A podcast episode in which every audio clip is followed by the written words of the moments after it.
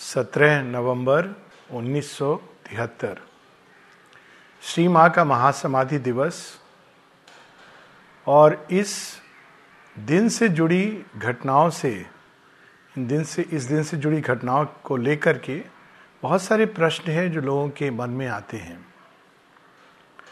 5 दिसंबर 1950 जब श्री अरविंद का महासमाधि दिवस है, उसके बाद श्री माँ ने कई स्टेटमेंट्स के द्वारा, कई बातों के द्वारा उन्होंने उन प्रश्नों के उत्तर दे दिए थे जो लोगों के मन में उठ रहे थे।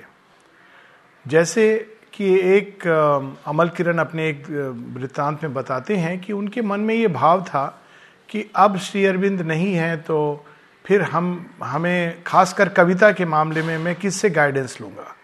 क्योंकि बाकी सब गाइडेंस तो वो श्री माँ से लेते थे, परंतु उनके मन में शायद ये भाव था कि कविता के विषय में श्री अरविंद से ही मुझे गाइडेंस लेनी चाहिए।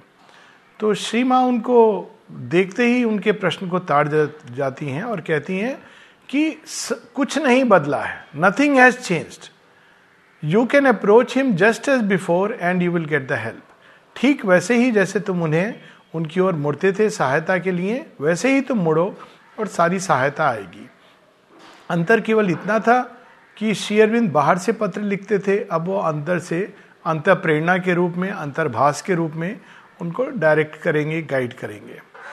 तो ये माता जी ने स्पष्ट रूप से कह दिया था। एक तरह से हम ये कह सकते हैं कि आज भी श्री माँ के महाप्रयाण के बाद, ये बात श्री माँ के ऊपर भी लागू होती है। तो ये पहला प्रश्न जो लोगों के मन में आता है कि श्री माँ के जाने के बाद अब कौन गाइड करेगा? वास्तव में ये प्रश्न इसलिए भी आता है क्योंकि श्रीमा और शिव अरविंद ने अपना कोई उत्तर उत्तराधिकारी नहीं चुना। उनके बाद किसी और के पास गाइडेंस जाने की परंपरा नहीं है।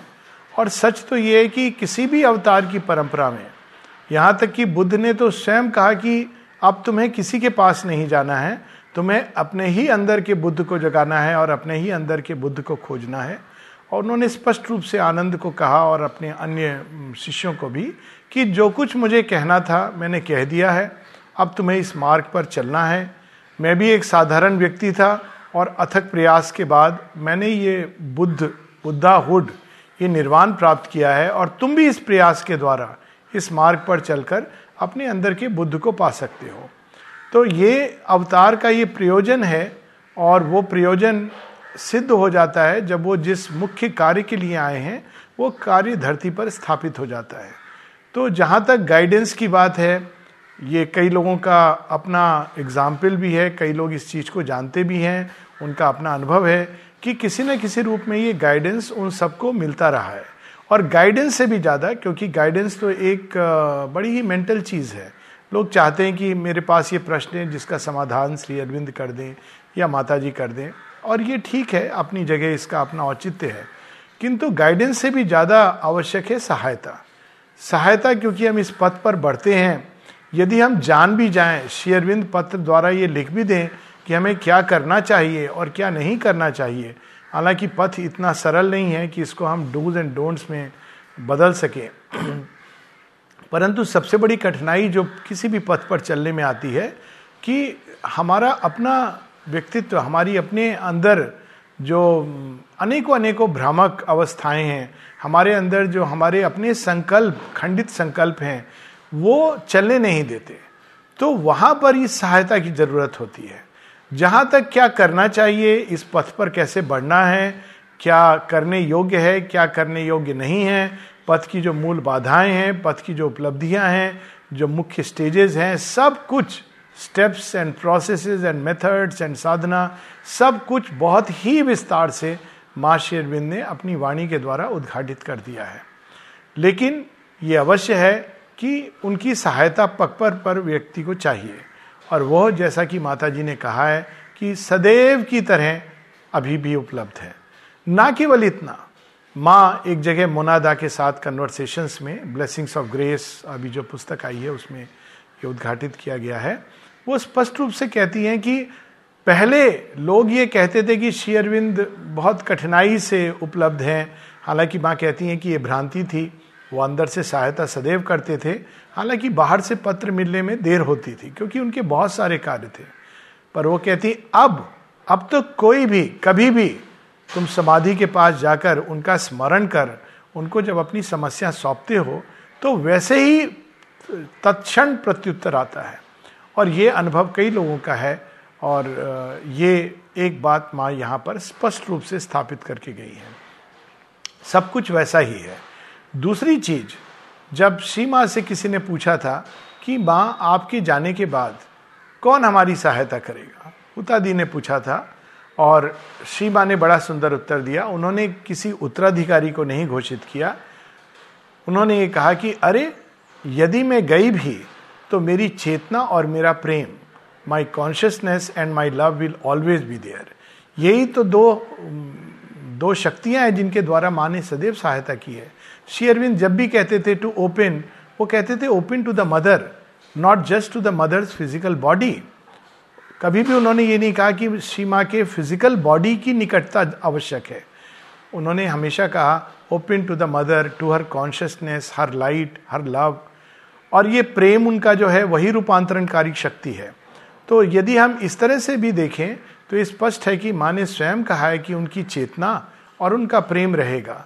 तो उनकी चेतना जिसके प्रति खुलना, उनका स्मरण करके, उनके बारे में ध्यान करके, उनकी पुस्तकें पढ़ के इत्यादि अनेकों प्रयास के द्वारा जैसे जैसे हम उनकी चेतना के प्रति खुलते हैं वैसे वैसे हम हम योग पथ पे प्रगति करते जाते हैं।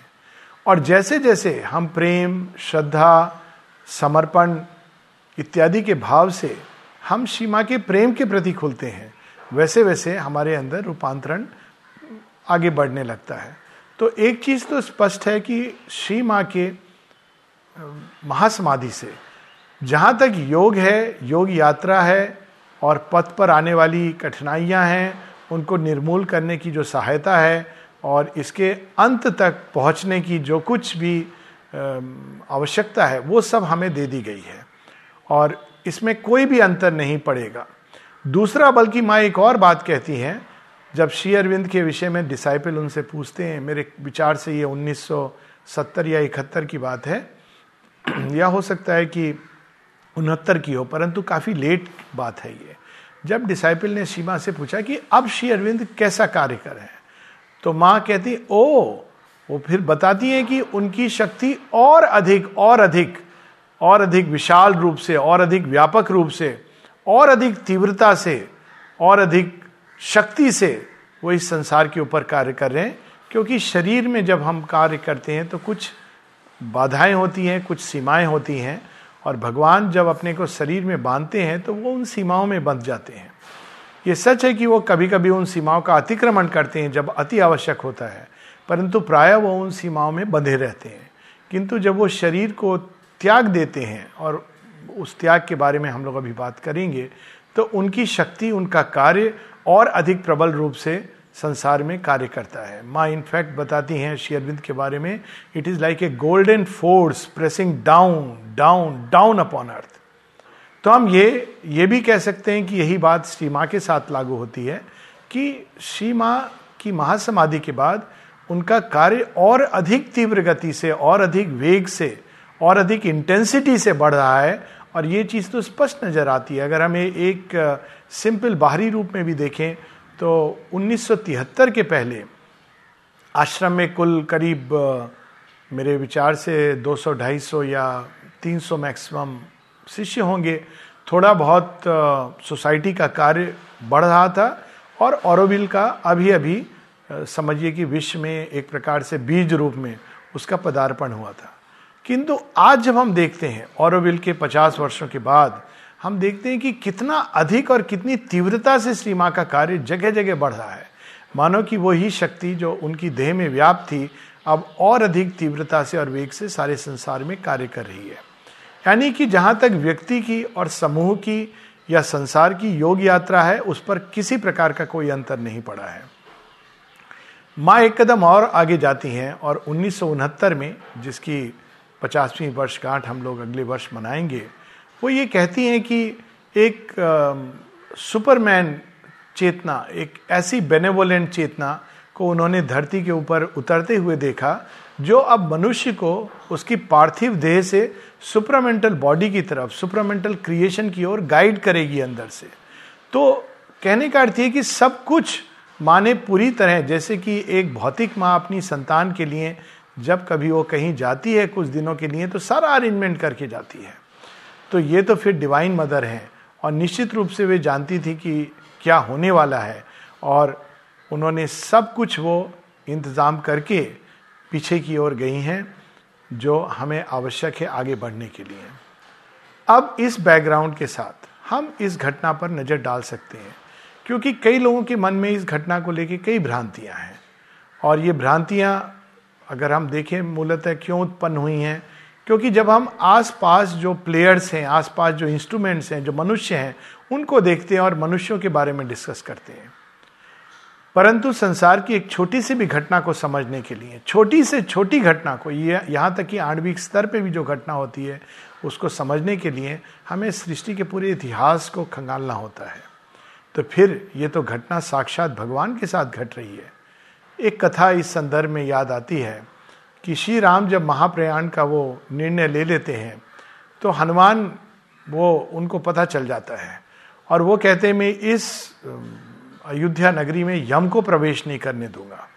और चारों तरफ़ वो चक्कर लगा रहे हैं और हनुमान के रहते भला यम कैसे आ सकते हैं। श्री राम को ये पता चलता है तो वो हनुमान को बुला के कहते हैं, मेरा एक छोटा सा कार्य कर दोगे? तो हनुमान सदैव तत्पर हैं। तो वो अपनी मुद्रिका उन्होंने गिरा दी एक छोटी से दरार के माध्यम से भवन में और कहते हैं, इस दरार के अंदर मेरी मुद्रिका चली गई है, तुम उसे ले आओ। तो हनुमान लघु रूप धर के उस दरार के अंदर जब जाते हैं तो मुद्रिका ढूंढते ढूंढते वो नागलोक में प्रवेश करते हैं, जल के नीचे और वहाँ वो देखते हैं कि एक पर्वत है जिस पर अनेकों अनेकों अनेकों बिल्कुल वैसी ही मुद्रिकाएँ वो पर्वत पे पूरा उस उस मानो उन मुद्रिकाओं के कारण वो प्रकाशमान हो रहा है, जल रहा है, और वो एक मुद्रिका उठाते हैं तो देखते हैं, आह, ये तो श्री राम की मुद्रिका है। बड़े प्रसन्न होते हैं। लेकिन फिर वो देखते हैं कि दूसरी मुद्रिका और तीसरी मुद्रिका और सभी मुद्रिकाएँ श्री राम की हैं। तो उनके मन में कुछ क्षणों के लिए ये शंका उत्पन्न होती है कि ये कैसा खेल है? ये निश्चित रूप से प्रभु की लीला है। और तब उन्हें नागलोक में जो वासुकी हैं, वो उनको ये बताते हैं कि ये प्रयास अभी नहीं, अनेकों बार हो चुका है। और ये सभी वे मुद्रिकाएँ हैं जो हर बार श्री राम ने इस भूमि के अंदर डाली हैं और तुम उन्हें खोजने आए और श्री राम ने महाप्रयाण किया। ये कहानी वास्तव में बड़ी सुंदर और सांकेतिक है। हालाँकि चूँकि हम इस कहानी पर हैं तो इसका एक मूल अर्थ भी लेते चले, क्योंकि इसका मूल अर्थ श्री अरविंद के प्रयास से जुड़ा है। हालाँकि जो मायावादी हैं, उन्होंने इस कहानी को एक मायावादी रूप दे दिया है कि श्री राम ये हनुमान को बताना चाहते थे कि देखो ये प्रयास तो अनेकों बार होता रहा है और क्या प्रयास? मैं आता रहा हूँ, तुम आते रहे हो और हर चीज़ नश्वर है और अंततः हमें जाना पड़ता है। हर किसी को जाना पड़ता है जो धरती पर आया है। और लेकिन जाने के बाद वो फिर आएगा। तो एक प्रकार से वो हनुमान को सांत्वना दे रहे थे। किंतु ये इस कहानी को इस तरह से समझना बहुत ही एक हमारी बुद्धि की सीमा है। इसको बताने के लिए श्री राम को इस पूरे मुद्रिका को डालने की आवश्यकता नहीं थी। ये पूरे नाटक को रचने की आवश्यकता नहीं थी। वो ये ज्ञान वशिष्ठ ऋषि थे, स्वयं श्री रामचंद्र जी थे, अनेकों ऋषि थे जो हनुमान को ये ज्ञान दे सकते थे। और निश्चित रूप से हनुमान को ये पता था कि व्यक्ति आता है, जाता है और फिर आता है। लेकिन यहाँ श्री राम जी हनुमान जी को एक रहस्य बता रहे थे। और वो रहस्य क्या है? और वो इसमें ही स्पष्ट है कि भूमि के अंदर अवचेतन में, क्योंकि वो पाताल है, जहाँ नागलोक है और जल के नीचे है, वहाँ पे एक पहाड़ खड़ा हो रहा है मुद्रिकाओं का। यानी हर बार उन्होंने इस अवचेतन के ऊपर कार्य किया है और धीरे धीरे धीरे इस कार्य के कारण वो पर्वत ऊपर उठता जा रहा है, ऊपर उठता जा रहा है, प्रकाशमान होता जा रहा है। यानी एक प्रकार से अगर हम इसको शेयरविंद की टर्मिनोलॉजी में कर कहें तो उनकी जो छाप है, जो अवतार के आने की जो छाप है, वो इस सृष्टि के अवचेतन मन पे, अवचेतन गुफाओं में वो पड़ जाती है। और इसके कारण थोड़ा थोड़ा करके जो अवचेतन है, वो प्रकाशमान होने लगता है, दीप्तिमान होने लगता है। या हम यूँ कहें कि ट्रांसफॉर्मेशन होने लगता है। श्रीमा इस बात को एक मैसेज में स्पष्ट करती हैं। Every time the avatar dons a physical robe and comes upon earth he comes to transform matter सच तो यह है कि यह उनका मूल कार्य होता है। वरना भूभार हरण वो अपने अनेकों विभूतियों के द्वारा भी करा सकते हैं। अगर केवल एक पथ खोलना है तो वो भी उनके कुछ विशेष यंत्रों के द्वारा वो पथ खोल सकते हैं।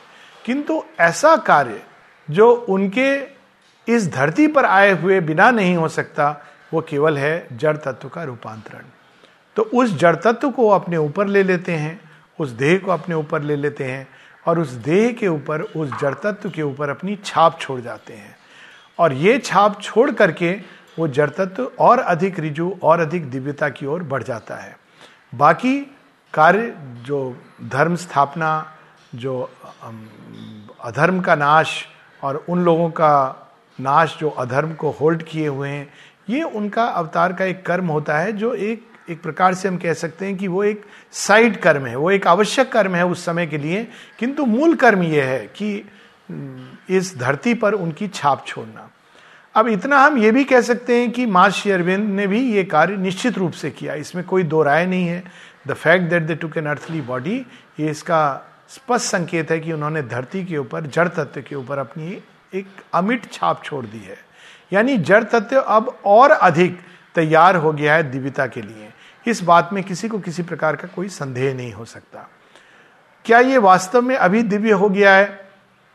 क्या इसको इस प्रकार से दिव्य होना था? कुछ लोग शायद कल्पना कर रहे थे कि अचानक एक दिन वो देखेंगे कि वही देह, जो माता जी की देह है, वो दीप्तिमान हो जाएगी और वो सब उसको प्रणाम करेंगे। लेकिन यदि ऐसा होना, होता तो माता जी ने ये दो बातें नहीं कही होती हैं। एक तो श्री अरविंद के महाप्रयाण के बाद माता जी एक मैसेज देती हैं Shri Aurobindo will come back in the first supramental body created in the supramental way और वो कहती हैं the coming back into the old body would have meant the revival of the old problems तो supramental body की बात नहीं कर रही हैं, वो कह रही हैं created in the supramental way जब उन्होंने स्वयं ही अपनी वाणी के द्वारा महाशक्ति ने यह सीमा निर्धारित कर कर दी है। यानी the first supramental body created in the supramental way has to be Sri Aurobindo's body it cannot be any other body दूसरा, वो एक और अन्य संदर्भ में जब कोई पूछता है सुपरामेंटल क्रिएशन कब आएगा और सुपरामेंटल बॉडी कब आएगी तो माँ कहती है wait for a few thousand years तो ये भी बात स्पष्ट थी कि सुपरामेंटल देह वो अचानक प्रकट होने वाला नहीं था किसी एक साधक या दो साधकों के जीवन काल में या कुछ एक जीवन काल में। वो एक लंबी प्रोसेस है जिसके थ्रू मनुष्यता को गुजरना था। तो यदि ये दो बातें सच हैं, ये दोनों माता जी के ही स्टेटमेंट हैं तो फिर वो क्या प्रयास कर रही थी? और यहाँ पर हमको थोड़ा सा पीछे जाना पड़ेगा। 1956 में जब पहली बार अतिमानस अभिव्यक्ति होती है, सुपरामेंटल मैनिफेस्टेशन माता जी की एक प्रार्थना है जिसमें वो स्पष्ट रूप से कहती हैं कि मेरा मिशन तो पूरा हो गया है, मुझे कोई संकेत मिलना चाहिए कि मैं अब क्यों पृथ्वी पर रहूँ? वरना वे वे भी श्री राम की तरह या बुद्ध की तरह या श्री कृष्ण की तरह वो इस संसार से जा सकती थी। इसमें एक श्री कृष्ण की बात हुई तो एक श्री कृष्ण की कथा भी याद आ गई। वहाँ भी अवचेतन की बात है। कि श्री कृष्ण अपना देह कैसे त्याग करते हैं। महाभारत के युद्ध के बाद सारे देवगण आते हैं और उनसे कहते हैं कि अब तो महाभारत का युद्ध हो गया, धरती पर धर्म राज्य स्थापित हो गया। अब आप आइए अपने भूधा, अपने गोलोक को। और श्री कृष्ण कहते हैं, नहीं, अभी दो काम और बचे हैं। और वो दो काम क्या हैं? द्वारका को डिबाना है और ये यादव यदुकुल का विनाश होना है। हालाँकि लोग इसको श्राप से कनेक्ट करके बताते हैं, परंतु ये दोनों बड़ी स्पष्ट संकेत हैं कि चाहे श्री कृष्ण के अपने कुल के लोग क्यों ना हो, वो इस संसार से अहंकार को समूल नष्ट करने आए थे। उस समय जो क्षत्रिय अहंकार था, जो क्षत्रियों के अंदर व्याप्त हो गया था और यदुकुल में भी वो अहंकार था तो उस लीला को भी उनको संवरण करना था। ये सारा संसार, यदुकुल, पांडव, ये सब उन्हीं की शक्ति के कारण इतने शक्तिशाली थे जो उस समय लड़ सके थे। लेकिन श्री कृष्ण को अपनी शक्ति को उनसे विड्रॉ करना था। ये एक कार्य था। दूसरा, उनको द्वारका डुबोनी थी। द्वारका वास्तव में एक एक दृष्टि से देखें तो मेरा ये मानना है कि it is a prototype Auroville और राम राज्य के समय वो ऑरोविल की स्थापना एक आइडिएटिव लेवल पर हुई। किंतु धोबी के कारण वो संभव नहीं हुआ। बड़ी विचित्र कहानी है कि रावण को श्री राम मार सकते थे, लेकिन धोबी को नहीं मार सकते थे। क्योंकि धोबी वास्तव में मनुष्य के ही अंदर, चेतना के अंदर जो संशय और शंका का बीज है कि दिव्य जीवन कभी हो नहीं सकता और ये जड़ प्रकृति कभी भी शुद्ध हो नहीं सकती। उसी प्रकार से श्री कृष्ण उसको एक मूर्त रूप दे देते हैं इन फ़िज़िकल मैनिफेस्टेशन किंतु फिर भी उसको डुबाना है क्योंकि मनुष्य तैयार नहीं है। किंतु श्री माँ को अभी भी अगर छप्पन के बाद कोई पूछता कि आप क्यों नहीं वापस चली आती हैं? माँ स्वयं ये प्रश्न करती हैं वो ये नहीं बताती कि उनको क्या संकेत मिलता है। परंतु मेरा ये मानना है कि उनको निश्चित रूप से स्वयं ही ये ज्ञात हुआ है और स्वयं ही उन्हें ये पता था कि अभी दो कार्य और शेष बचे हैं।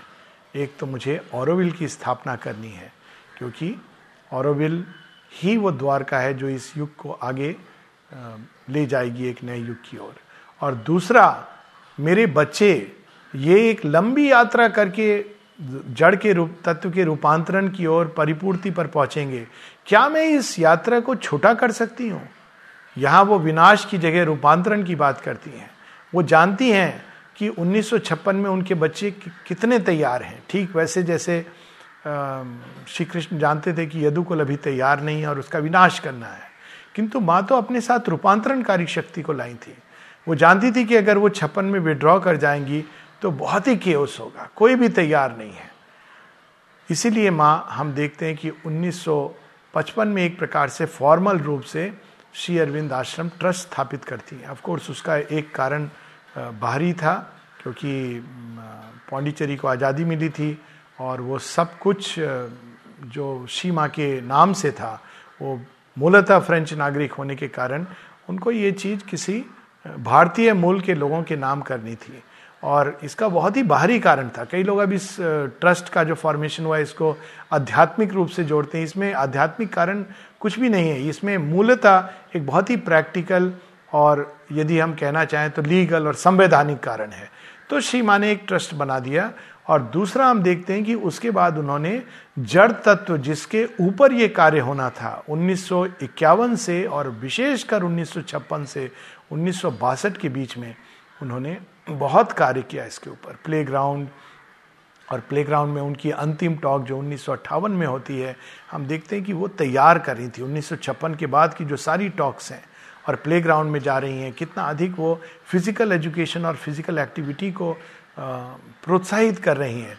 और उसके जो मुख्य यंत्र हैं प्रणव दा इत्यादि और उनके साथ जो अन्य लोग थे, उनको कितना अधिक अपनी शक्ति और अपनी ऊर्जा को उनमें डाल रही हैं, क्योंकि उनको पता था कि ये कार्य बहुत ही कठिन है और शक्ति तो आ गई है, लेकिन मैटर को तैयार होना है। तो ये एक कार्य वो कर रही थी अपने बच्चों के बीच। 62 में माँ को एक बहुत ही अद्भुत, बल्कि उसके भी पहले, अट्ठावन में, जब शीमा प्ले जाना बंद करती हैं, उनकी अंतिम टॉक है तो अट्ठावन में भी एक घटना होती है, और वो घटना है प्रकृति, जड़ प्रकृति स्वीकार कर लेती है सुपरामेंटल फोर्स को।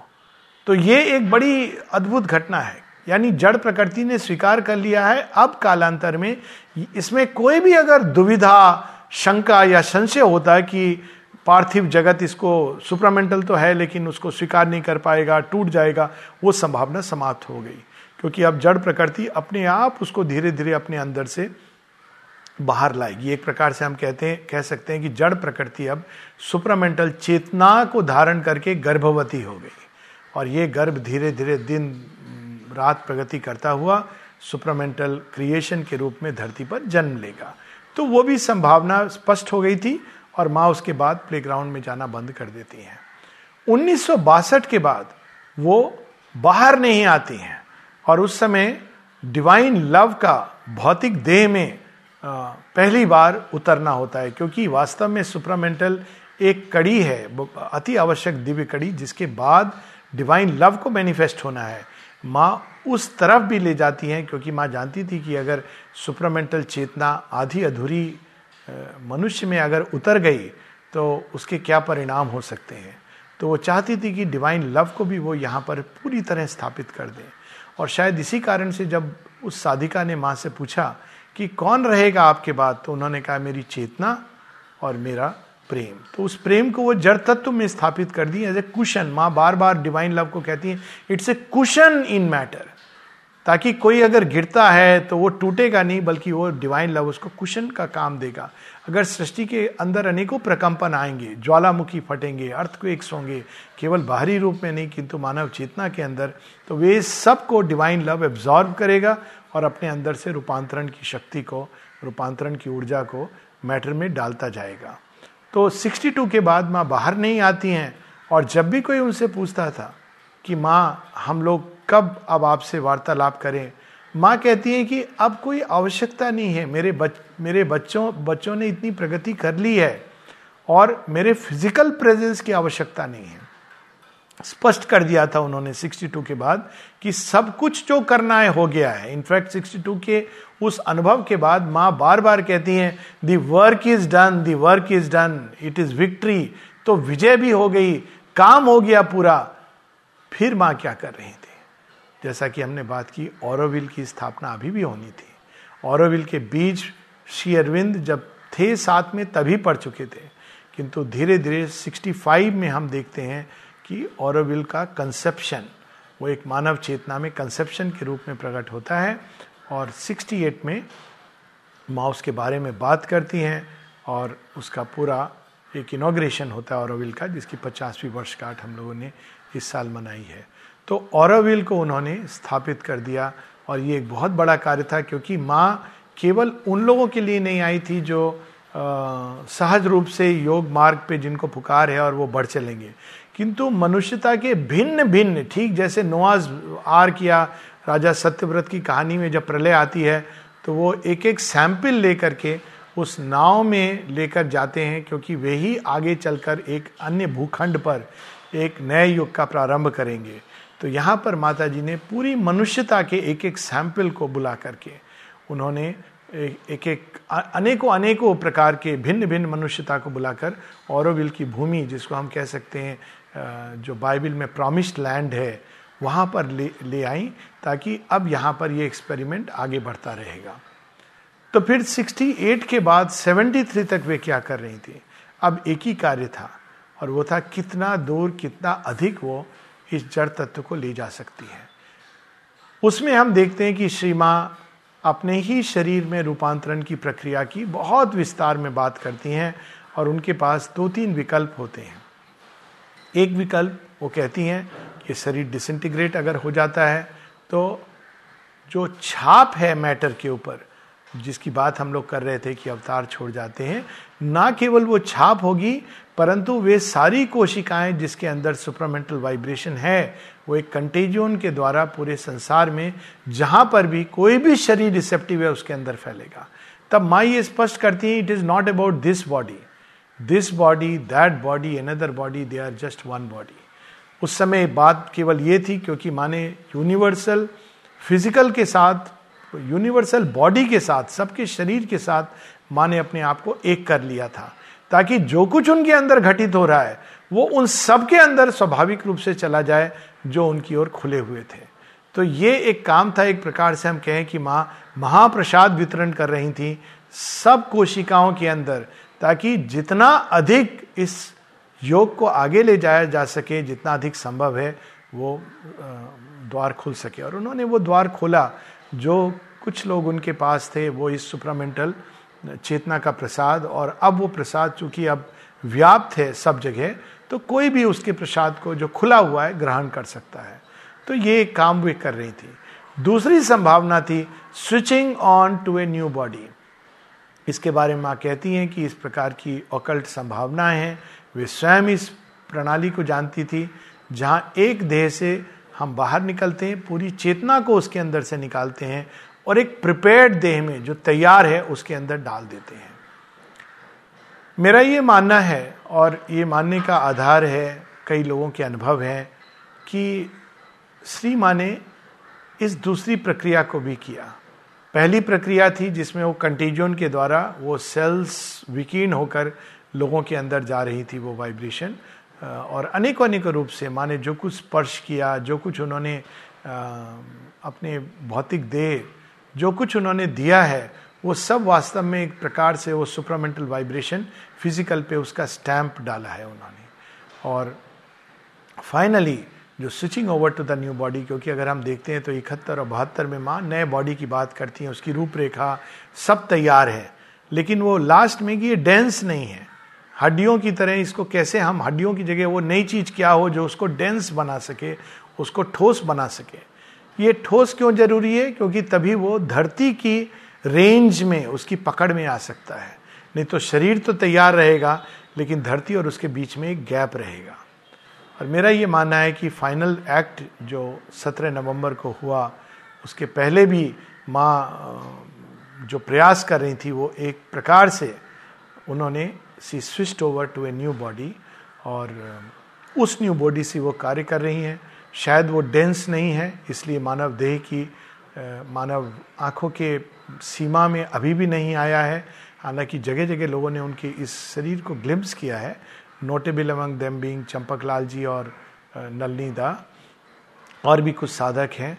और मनुष्यता विकसित होती होती एक स्थान पर पहुंचेगी, एक ऐसी भूमि पर, जहाँ एक और उनका शरीर डेंस एनफ हो जाएगा और मनुष्य की चेतना और उसकी दृष्टि सूक्ष्म एनफ हो जाएगी और जहाँ दोनों मिलेंगे, वहाँ सुपरमेंटल सृष्टि विजिबल होगी फ़िज़िकल वर्ल्ड में। सृष्टि उतार दी गई है और वो कार्य चल रहा है, लेकिन जो विजिबिलिटी की बात है वो, हो सकता है, शायद इसी के बारे में माता जी ने कुछ सौ वर्षों की बात कही थी। जब ये चीज़ माँ कहती है even the blind will be able to see कुछ सौ वर्षों में मानव चेतना इतनी सूक्ष्म हो जाएगी और वह देह जो धरती में नया है, इतना घनत्व प्राप्त कर लेगा कि वो दोनों के बीच एक प्रकार का सामंजस्य, एक प्रकार का मेल, एक प्रकार का जिसको हम कह सकते हैं कि दृष्टि का की सीमा में आ जाना, ये संभव होगा। तो ये मेरे विचार से घटना 17 नवंबर 1973 की है। और इसका एक प्रमाण ये भी है कि माता जी का शरीर जिन लोगों ने दर्शन किया शरीर को वास्तव में समाधि 20 नवंबर को दी गई और 18 और 19 नवंबर को अनेकों लोग, लोगों ने दर्शन किया। और एक चीज़ जो सबने स्ट्राइक सबको स्ट्राइक करती थी, और वो थी कि उनका शरीर मानो सिकुड़ गया था। अगर हम माता जी के चित्रों को भी देखें और जो हम लोग जानते हैं माता जी की अच्छी खासी हाइट थी। लेकिन अचानक उनका शरीर, मानो फ़िज़िकल विड्रॉल के बाद सिकुड़ गया था। यानी जो कुछ भी वो ले जा सकती थी, जो कुछ भी रूपांतरित हो सकता था, वो अपने साथ उन्होंने रूपांतरित कर दिया। और यही चीज़ वो बार बार बताती हैं बार बार कहती हैं अपने डिसाइपल्स को कि मैं तो जा सकती हूँ अभी, कार्य तो हो गया है किंतु वो जो सेल्स हैं, वो जो कोशिकाएँ हैं, जिन्होंने इस शरीर के साथ रही, सेवा की, मैं उनको ऐसे कैसे हताश कर दो? तो यदि एक कोशिका भी अगर तैयार है तो क्यों ना मैं उसको भी रूपांतरित करूँ, वो सुप्रामेंटल वाइब्रेशन को सुप्रामेंटल फोर्स को डालकर? तो ये प्रयास वो कर रही थी, जिसको योगा ऑफ़ द सेल्स के नाम से हम लोग जानते हैं। और फिर एक समय निश्चित रूप से आया, जहाँ ये जड़ तत्व जिसके अंदर निश्चेतना और अवचेतन की पकड़ है। जो बात श्री राम की कहानी में और श्री कृष्ण की कहानी की जो बात थी कि जब श्री कृष्ण विड्रॉ करते हैं तो जरा नाम का एक व्याध उनके पाँव के तलवे में तीर चलाता है। वास्तव में देखें तो जरा कौन है? जरा वार्धक्य है। और तलवा कहाँ है? इनकॉन्शियंट और का और सबकॉन्शियंट का वो छिन्न है। तो सबकॉन्शियंट और इनकॉन्शियंट ये अभी भी कॉन्कर्ड नहीं थे और वार्धक्य अभी भी कॉन्कर्ड नहीं था और उस दिशा में प्रयास नहीं किया था श्री श्री कृष्ण ने। और इस बार इस दिशा में प्रयास हुआ है और उसके फलस्वरूप शायद अब हम देखते हैं कि लोगों के अंदर एक लंबी आयु की ना केवल कामना, बल्कि प्रयास और बिना प्रयास के भी लोगों की आयु अब लंबी होने लगी है। 1960 के बाद हर दशक में लोगों की आयु धीरे धीरे धीरे धीरे लंबी होने लगी है। यहाँ तक कि कुछ वैज्ञानिक ये भी मानते हैं कि शायद 2050 तक ये संभव होगा कि मनुष्य जब तक चाहे तब तक वो जीवित रह सकता है। तो ये उन्हीं के कार्य का प्रयास है, जिसके कारण अनेकों अनेकों यंत्र आने वाले हैं, शरीर पर अनेकों प्रयोग होंगे, अनेकों प्रकार की योग सिद्धियाँ इस शरीर के अंदर देहधारी मनुष्य उनको प्राप्त करेगा। और उस सब प्रयासों के कारण ये शरीर सूक्ष्म सूक्ष्म होता जाएगा, सूक्ष्म चेतना इसके अंदर व्याप्त होने लगेगी। और जैसे जैसे वो क्रूडनेस हटाएगा और शरीर की चेतना सूक्ष्म होगी, एक समय आएगा जब वो देखेगा सीमा श्री अरविंद को और उस सारी नवीन सृष्टि को। शायद यही चीज़ अन्य साधकों के साथ भी हो रही है कि वो जब शरीर छोड़ते हैं तो वो सुप्रमेंटल वर्ल्ड में धरती से जुड़े सुपरामेंटल वर्ल्ड वो ओरिजिनल अतिमानसिक जगत में नहीं किंतु जो नई सृष्टि है उसका हिस्सा बनते जाते हैं और उन सब के प्रयास से धीरे धीरे धीरे धीरे वो चेतना धरती की ओर और, और निकट और निकट आ रही है। शायद इसी में 100, 200, 300 वर्ष लगे या कौन जाने उससे कहीं कम हो। It depends only on us यहाँ तक कि जब अगर हम देखें कि माता जी के अंतिम जो एक तो 1973 में शायद मार्च में माँ बार बार केवल कहती हैं, ओम नमो भगवती, ओम नमो भगवती, ओम नमो भगवती। 19 मई 1973 को उनका जो लास्ट कन्वर्सेशन जो रिकॉर्डेड है, उस रिकॉर्डेड कन्वर्सेशन में श्री माँ कहती हैं, अपने डिसाइबल को कई सारी चीज़ें हैं, लेकिन उनमें एक भाग जो मुझे बहुत टच करता है डिसाइबल कहता है, सावित्री की एक line all mighty powers are shut in nature cells कोशिका कोशिका में उस परम सच्चिदानंद ब्रह्म की ऊर्जा, शक्ति व्याप्त है। तो माता जी से डिसाइबल पूछता है कि, वो तो सही है, लेकिन हम कैसे उस ऊर्जा को बाहर निकालें, उस शक्ति को? माँ कहती हैं by faith by the power of faith you don't need anything outside केवल ट्रस्ट की ज़रूरत है फेथ की ज़रूरत है. ये उनकी धरोहर है जो हमें देखी गई हैं।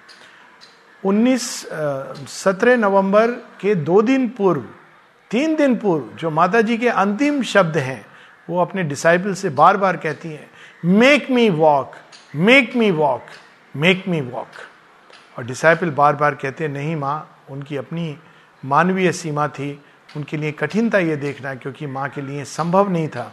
और वो संभव जैसा वो देख रहे थे बाहर से, क्योंकि माँ कुछ कदम लेकर अचानक वो गिर पड़ती थी, क्योंकि वो देह उस वहन नहीं कर पा रहा था, जिस गहराई तक वो मैटर के अंदर चली गई थी, जड़ तत्व को और उससे जुड़े इनकॉन्शियंट और सब कॉन्शियंट को रूपांतरित करने, वो केवल इस बार मुद्रिका नहीं छोड़ना चाहती थी। वो प्रयास ये था कि वो पूरा पहाड़ जो मुद्रिकाओं से भरा हुआ है, जितने भी दिव्य प्रयास हैं, वो पूरी तरह बाहर आ जाए। और इस कारण वो उसके अंदर जाकर, स्वयं अंदर जाकर के उस पर्वत को ऊपर उठा रही थी। किंतु निश्चित रूप से एक समय ऐसा आता है जब वो make me walk make me walk कहते हुए बिल्कुल शांत हो जाती हैं। उन नवंबर पंद्रह के बाद माँ बिल्कुल एक बच्चे की तरह, मानो उन्होंने निर्णय ले लिया था। हालाँकि लोग ऐसा कहते हैं, लोग मतलब जो उनके बहुत करीब थे किरीट जोशी बताते हैं कि उनके पुत्र आंद्रे ने स्वयं ये बात को कहा था कि माँ ने निर्णय जाने का छः महीने पहले ही ले लिया था। और इसके बाद वो पूरी प्रकृति में जो कुछ जो कुछ उन्होंने प्राप्त किया था, जो प्रकृति ने उनको दिया था, उनके शरीर की रचना में, उसको वापस कर रही थी। अस्तु जो भी हो, किंतु इतना निश्चित था कि नवंबर पंद्रह के बाद माँ ने फिर कुछ नहीं कहा। ना वॉक की बात की, ना किसी और तरह की बात की। मानो वो अब स्पष्ट रूप से उनको संकेत मिल गया था कि अब सत्रह नवंबर, जो भी दिन, जो भी समय उन्होंने निर्धारित किया था, अपनी ही चेतना में सत्रह नवंबर सात बजकर पच्चीस मिनट शाम को, वो अब वो आखिरी घड़ी होगी जब एक प्रकार से इस लीला के ऊपर एक फाइनल एक्ट फाइनल सीन नहीं, किंतु एक सीन पर जो फ़िज़िकल भूमि का सीन था, उस पर एक पर्दा डाल दिया जाएगा। किंतु साथ ही अनेकों और पर्दे उठा दिए जाएँगे, जिस पर चलकर humanity will walk toward the supramental creation माँ कह रही थी make me walk make me walk make me walk मेरा मानना है कि not only she is walking but she is running and the whole creation is running with her towards the new creation